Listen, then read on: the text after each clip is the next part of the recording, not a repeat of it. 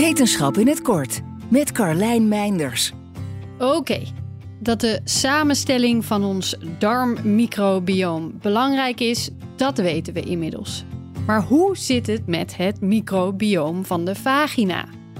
Onderzoeker Sarah Lebeer van de Universiteit Antwerpen vond het hoog tijd dat dit nou eens goed in kaart werd gebracht. Zij en haar team kregen binnen het Isala-project de hulp van duizenden burgers en deden al een aantal hele interessante ontdekkingen.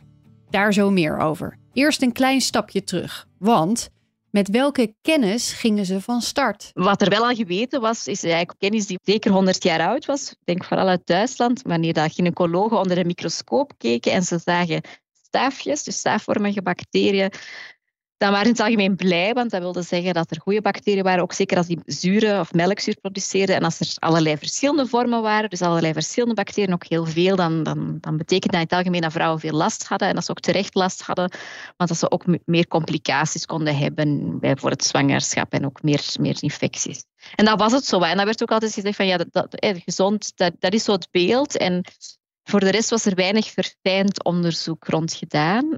En ik gebruikte die referentiestudies wel in mijn eigen onderzoek. En we deden ondertussen wel wat, onderzoek verder, heel vaak samen met ziekenhuizen, waar we dan op heel specifieke problemen moesten werken.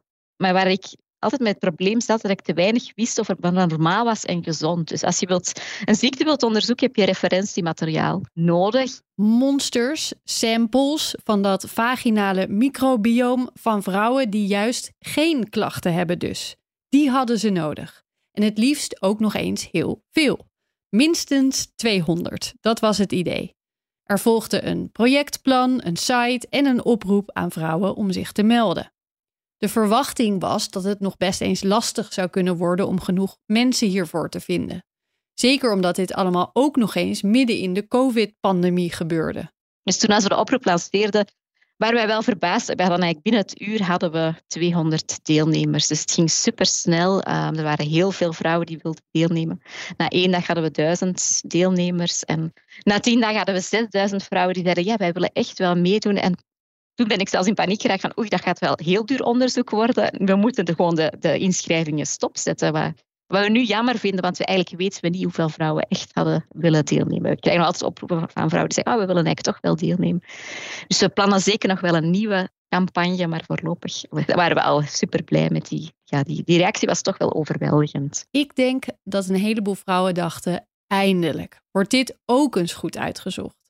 Van die duizenden mensen die zich melden, kon een heel groot deel ook echt deelnemen aan het onderzoek. We hadden beloofd alle vrouwen die zich um, registreerden en die bereid waren om een heel lange vragenlijst in te vullen over allerlei levensstijlfactoren, dus ook over seksuele gewoonten, intieme gewoonten, andere sportgewoonten, slaapgewoonten, zelfs drugs- en alcoholgebruik. En vrouwen die zo bereid waren om zoveel intieme data te geven, dat we die allemaal gingen uitnodigen om een, een monster binnen te brengen.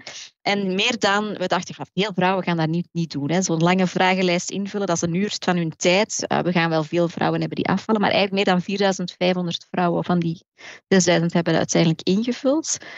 En die hebben allemaal een doos gekregen met ja, wat wij swaps noemen. Dat ken je misschien nog van de coronatijd, om dan zelf het staal te nemen. Dan wordt nog wel eens gedacht, als je dit mensen zelf laat doen, dan gaat dat niet goed.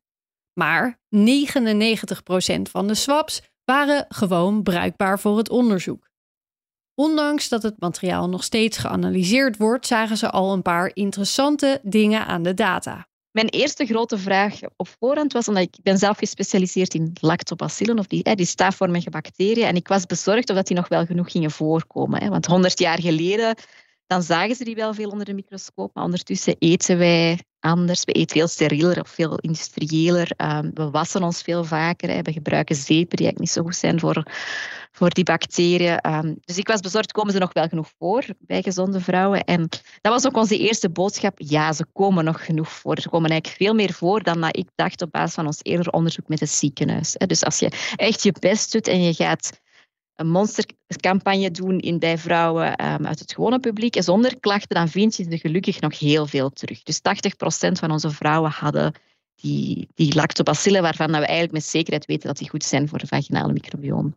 De andere hadden wat andere bacteriën, Maar als ze geen klachten hadden, was dat voor ons ook interessant. Want dat wil zeggen dat er ook alternatieve microbiële samenstellingen zijn die misschien even goed zijn. En dat zorgt ook voor nieuwe inzichten. Dat is alvast goed nieuws.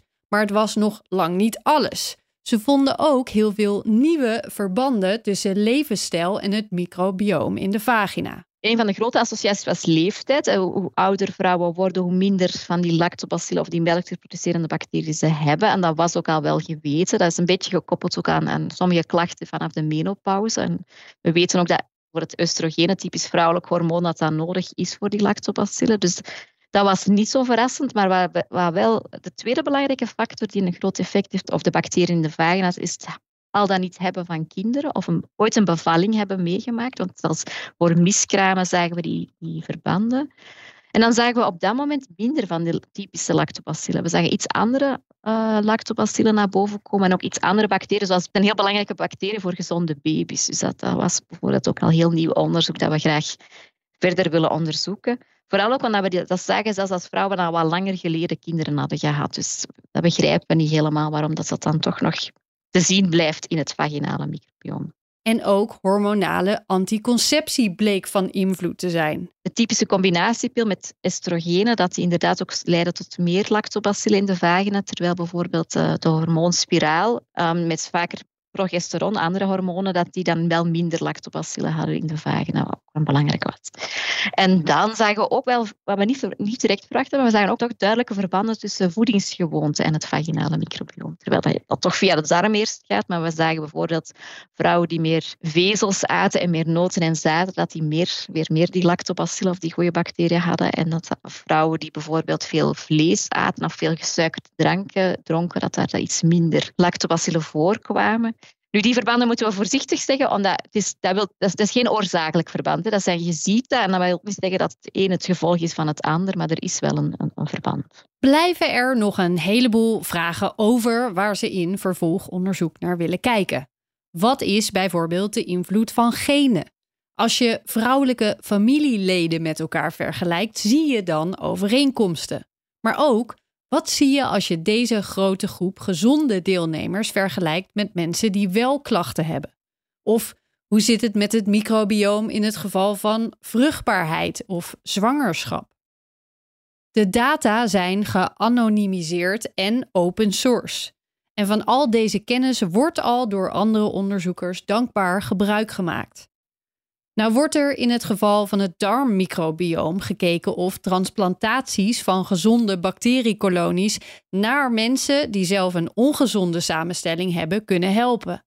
Zou zoiets ook kunnen met het vaginaal microbioom? Ik ben zelf altijd een beetje terughoudend of voorzichtig. Want dan denk ik, oh, maar ga je misschien ga je toch ook een virus mee overbrengen dat je niet wilt. Of je weet toch nooit goed wat je allemaal overbrengt. En ik denk dat ah, misschien is, moet het wel mogelijk zijn om propere bacteriën te isoleren die je dan mooi in een pilletje of in een gel kan steken en dan een goede samenstelling gaan geven. Dat is natuurlijk ook heeft dan een nadeel dat je niet alles in één pil kan steken en niet voor iedereen hetzelfde kan doen. Dus ja, daar, dat is ook wel heel veel onderzoek dat nog moet gebeuren, maar ook wel heel fijn onderzoek om te doen als microbioloog. En als het ooit zover komt dat mensen met klachten niet veel meer dan een pilletje hoeven te gebruiken, dan moeten we toch echt deze duizenden vrouwen en iedereen die aan toekomstige projecten meewerkt bedanken voor het inleveren van al die swaps. Wil je elke dag een wetenschapsnieuwtje? Abonneer je dan op Wetenschap vandaag. Spotify is partner van Wetenschap vandaag. Luister Wetenschap vandaag terug in al je favoriete podcast-apps. Ook Diana Matroos vind je in de BNR-app. Ja, inderdaad. Je kunt live naar mij luisteren tijdens de Big Five. Ook handig in de BNR-app. Breaking nieuwsmeldingen, maar ook het allerlaatste zakelijke nieuws. En je vindt in de app alle BNR-podcasts, waaronder Wetenschap Vandaag. Download nu de gratis BNR-app en blijf scherp.